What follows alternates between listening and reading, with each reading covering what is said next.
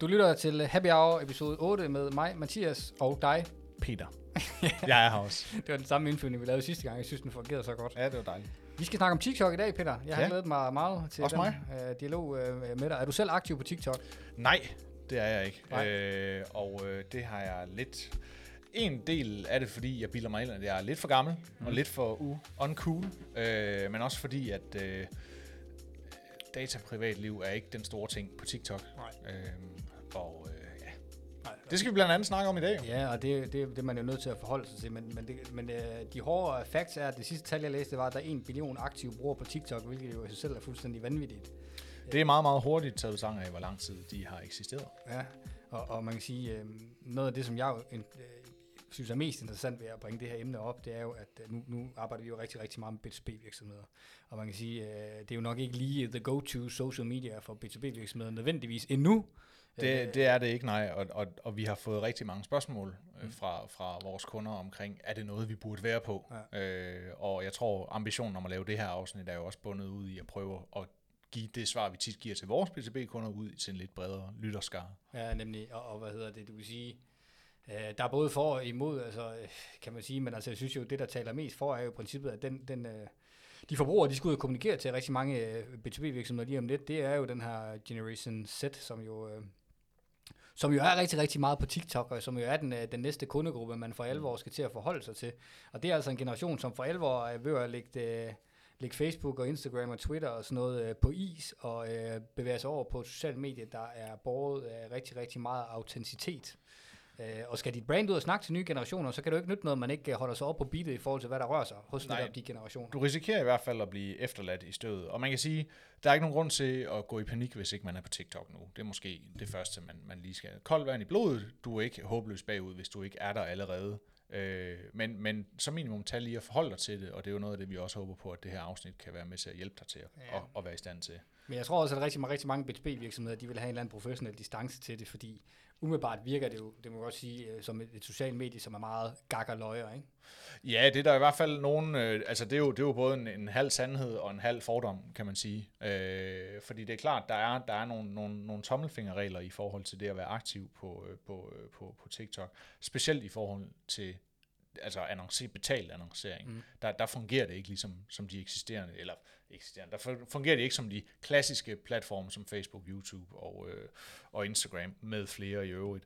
Øh, der er jo blandt andet det her med, at, at hvis du er vant til at lægge penge i dine annoncer på, lad os sige Facebook, jamen så hvis du bare en til en tager den strategi over på Instagram, øh, og det er en, en væsentlig faldgruppe, der er, at du kan, du kan ikke betale dig til den samme rækkevidde på TikTok, som du kan øh, på, på Facebook og Instagram eksempelvis. Øh, din rækkevidde er meget mere båret af, at dine brugere interagerer med dit indhold. Mm. Og det er unge brugere på TikTok, og de interagerer altså ikke med den klassiske marketing på samme måde, som vi kender fra lidt ældre generationer. Nej. Og, og altså, oven i det kan du sige, det betyder, at det også krav til, at du skal lave noget lækkert content lige pludselig. Ikke? Ja, det gør det. Altså, der er ikke noget... Øh, du ved sådan, den helt klassiske marketing automation trakt er jo bundet op på, at du laver en eller anden, en, noget indhold, der fanger dem, og dem, der interagerer med det, øh, de bliver så ramt af et eller andet automatiseret evergreen loop.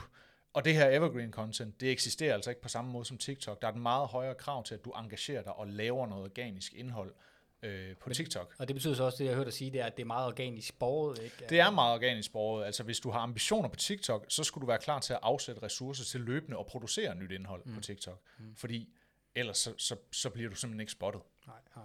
Og jeg tror, at langt hen ad vejen, så er rigtig mange, nu snakker vi meget B2B-virksomheder, jeg tror, at B2C-virksomheder, det, er- det er nemmere for dem at lægge en, en, en TikTok, en TikTok-strategi, end det er for B2B-virksomheder. Jeg tror, øh, hvad hedder det, rigtig meget øh, også på TikTok borget af den her øh, Reels-format-agtige tilgang til det, hvor du skal... Øh, Ja, øh, og, og, og indholdet på TikTok er jo i særhed præget af, at din pointe, jeg tror TikToks egen anbefaling er, at du skal servere din pointe inden for de første tre sekunder. Mm. Eller i hvert fald øh, vise, hvad, hvad den her, øh, lad os kalde det reel, handler om på tre sekunder. Og det er bare ikke alle B2B-virksomheder, der ligesom passer ned i det format. Nej, øh, nej, så nej. det er meget, altså ultrakort, hvad hedder det, attention span på dansk, ja. øh, at, at du skal lykkes med. Men jeg synes også, det der, det sker ikke, fordi det er jo øh, noget af det, vi altså virkelig opfordrer vores kunder til, når de skal arbejde med organisk content, som jo er det, der virker på, på TikTok, er jo netop at sige, så må du lave nogle brain stories, nogle brainstorms, som, som I kan arbejde ud fra, ikke? For eksempel, øh, Det er ligesom vi har i vores brand story værende Happy Life, hvor vi, hvor vi arbejder ud fra, hvad sker der egentlig på bureauet, sådan er, er mere personlige ting, ikke? At der, er en,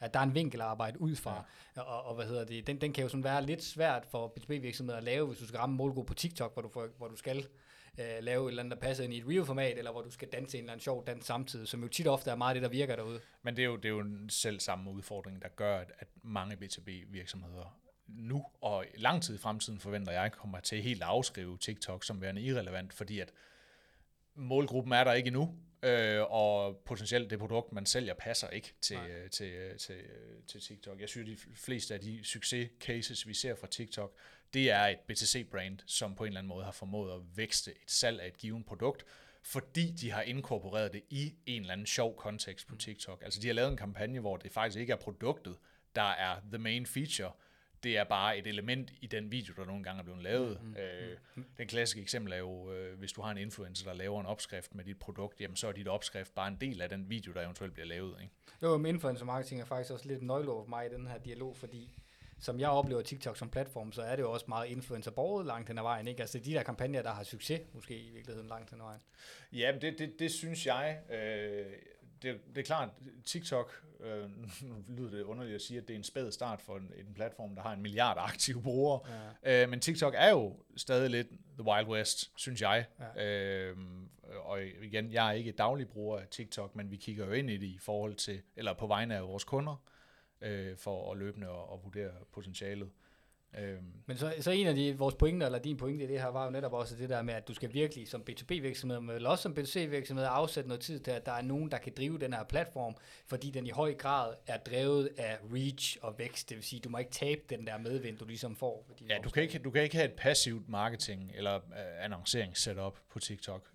Sådan som jeg forstår, øh, hvad hedder det, platformen vil også sige, jeg tror virkelig, at det handler meget omkring, øh, når de succescases, jeg læser på det, det er virksomheder, der virkelig dyrker den her autenticitet, som der er i det.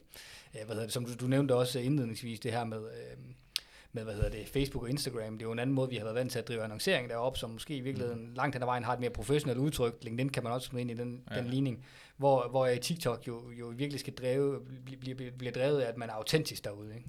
Ja, og, og jeg tror i, i vores øjne og i vores erfaring, der er det, der adskiller autenticitet på Facebook og Instagram med autenticitet på TikTok, det er jo netop det her med, rammer du det her sweet spot, hvor din TikTok faktisk ikke er en reklame for dit produkt nødvendigvis, men mere du ved, at dit produkt understøtter en livsstil, eller kan bruges i en trend, der i forvejen er ved at gå viral på, mm. på, på TikTok. Hvis du ligesom kan piggybacke på et eller andet mm. på TikTok, så, kan du, så, så er der en høj ved jeg ikke, men der er en bedre chance for, for succes.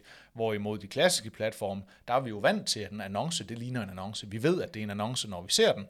Øh, men det kan vi altså slippe afsted med på Facebook, fordi det vi ligesom for at bruge et farligt ord, groomet til, mm. øh, plus at målgruppen, der bruger de platforme, er, er noget, eller noget. De er gennems, gennemsnitsalderen er ældre på TikTok, eller på øh, Facebook og de gamle platforme. Men, men kan vi så blive enige om, i forhold til, hvis man prøver som, at nogle gode råd op til, til B2B, til, såvel som B2C-virksomheder i det her, øh, at, at det, det, det, det for det første giver god mening at begynde at kigge vejen øh, hen imod den platform der, fordi du netop lige om lidt skal til at tale til den generation, der reelt set er der, ikke? De bliver købestærke på et tidspunkt. Jeg tror, hvis, hvis jeg var marketingansvarlig for en virksomheds interne marketingafdeling, så vil jeg begynde at følge med i TikToks egne succescases, fordi der er ikke nogen tvivl om, at TikTok kommer til at forsøge at stjæle mere af det segment fra de andre platforme. Der går nok noget tid, inden, inden de lykkes øh, for alvor med det, men, men de er helt sikkert i gang allerede. Så hold øje med, hvad TikTok selv sender ud af BTB succescases, fordi de kommer til at promovere det her. Jeg tror også, de gør det i forvejen. Mm. Øh, nummer to, tag en beslutning allerede fra start, om I gider at dedikere den tid, det kræves til at lave det indhold, når I først går i gang. For det vil være synd, hvis I bruger en masse krudt på at udvikle en annoncestrategi for TikTok, og det så falder til jorden, fordi I ikke er aktiv nok organisk, og at I simpelthen bliver stemplet som just another advertiser ja, på, nemlig, på, ja, på TikTok. Så det handler det der autentiteten igen, du, øh, du, du, du og, og nummer tre, forstå, at TikTok for B2B-virksomheder lige nu er high risk, high reward, fordi nej, det er ikke for alle. B2B-virksomheder TikTok. Men omvendt, hvis du formår at finde din niche og finde din vinkel, så vil du stort set opleve at være alene derude lige ja, nu. Ja. Øh, så der er, og, og der er allerede øh, cases på det her.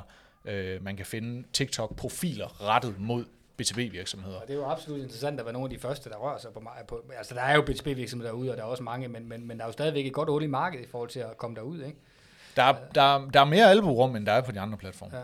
Men noget af det, sådan, hvad, hvad tænker du i forhold til øh, noget af det, vi beskæftiger os meget med, værende formålsdrevet markedsføring?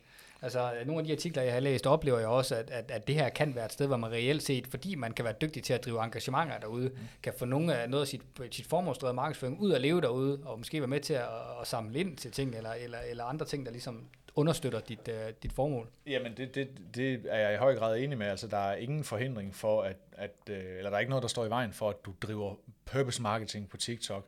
Jeg tror bare, man skal være dygtig til ligesom at forstå, hvordan man skal aktivere sit purpose på TikTok. Altså, der er ikke nogen, der siger, at, at hvis du går i gang, øh, tager dit, dit brand purpose med ud på TikTok, at det så er, at, eller reglen er, at du slavisk skal forklare folk, hvad dit brand purpose er. Du skal bare lave indhold, der passer ind i dit brand-univers. Ja. Øh, så sørg for at få etableret nogle rammer. Få etableret øh, nogle rammer og nogle brand stories. Jeg vil sige, på den front synes jeg ikke, det adskiller sig super meget inden for, skal vi kalde det normal markedsføring. Nej, ikke udover det mere drevet engagementer. Ikke? Så du er klart, når du laver de her brand stories, så du har noget, der får folk til at interagere med dine budskaber. Ja, ikke? Men det vil vi jo selvfølgelig også gerne på alle de andre platforme. Ja. Men her er du ligesom drevet af, at succesen er. Ja, ja så jeg tror, barn er, er sat ret lavt i forhold til det. Du skal ikke genlære purpose marketing for at komme på TikTok. Nej, så, så, så hvad hedder det... Øhm det, det, altså vores sådan, uh, udgangspunkt på det her er jo, hvis du er et B2B-brand, øh, hvad hedder det, så skal du begynde at overveje, om det ikke giver mening at kigge ind imod den her platform, men hvis du gør det, uh, så skal du have en god strategi for, uh, hvad hedder det, hvad, det, hvad, hvad for nogle, nogle historier, du skal fortælle derude, for du kan få folk til at engagere sig med dem. Og så skal du altså huske, at uh, den generation, du skal til at sælge produkter til lige om et øjeblik, det er altså nogle af dem, der uh, virkelig er dominerende ude på TikTok lige i øjeblikket, og dem du måske begynder at sælge mindre til, uh, de beskæftiger sig faktisk på de platformer, man måske virkelig bruger meget tid uh, af sin annonceringskraft. Præcis. Man kan sige som afsluttende kommentar, øh, 8% af danskere er aktive på TikTok hver dag. 66% af danskerne er aktive på Facebook hver dag. Så du har altså stadig tid til at komme med på bølgen. Ja, lige præcis. Men vi skal lukke ned nu, øh, Peter, fordi vi skal ud og øh, optage en TikTok-dans, forestiller jeg mig, ligesom øh, som afslutning på den her meget, meget hyggelige. Jamen, øh, fang os derude. Fang os derude. Fang os på TikTok. Vi ses.